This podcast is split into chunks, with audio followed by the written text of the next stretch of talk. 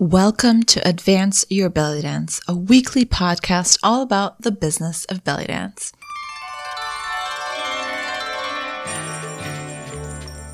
I'm your host, Zana, and every week you'll get belly dance business tips you wish your dance teacher told you when you first started.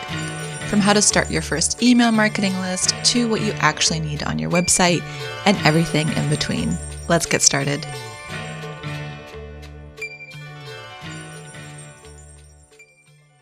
Hey, everybody, and welcome back to another episode of the Advance Your Belly Dance podcast. 2021 is almost over, which is crazy. And naturally, this time of the year is a time to reflect on how your year went.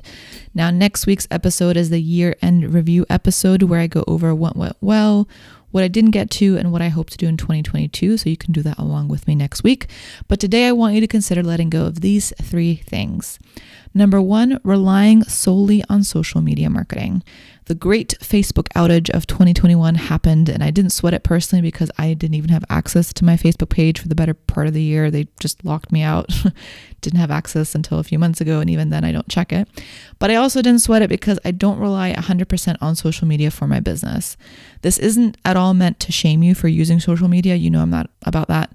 But I do want to encourage you to focus on platforms you can control and have ownership of, like your website or your email list. Also, we don't know how Meta, which is a new rebranded version of Facebook, is going to affect your profiles and pages. And Facebook is getting sued left and right lately. So, just a heads up maybe don't put all your eggs in one basket. Number two, hustle mindset.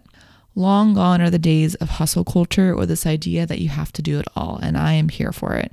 I want you to be more intentional with your time and ask yourself if what you're doing is A, moving the needle forward in your business, but also B, do you enjoy doing it?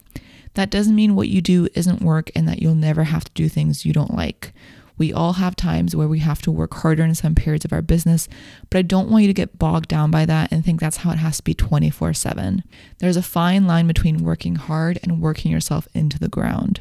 You can simultaneously care about putting out high quality work, but also realize that rest is a necessity and you have a say in what you want your business to look like. And number three, not investing in yourself.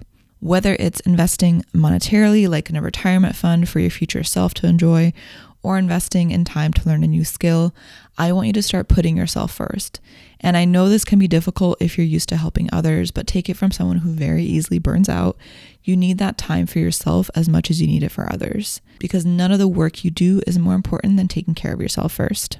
So, to recap, three things I want us all to leave behind in 2021 are number one, relying solely on social media marketing, number two, hustle mindset, and number three, not investing in yourself.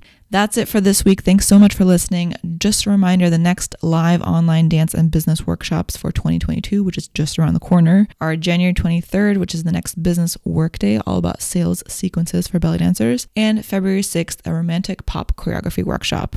You can register for both at zana.dance forward slash classes. That's Z A N A dot dance forward slash classes. Hope to see you there, and until next time.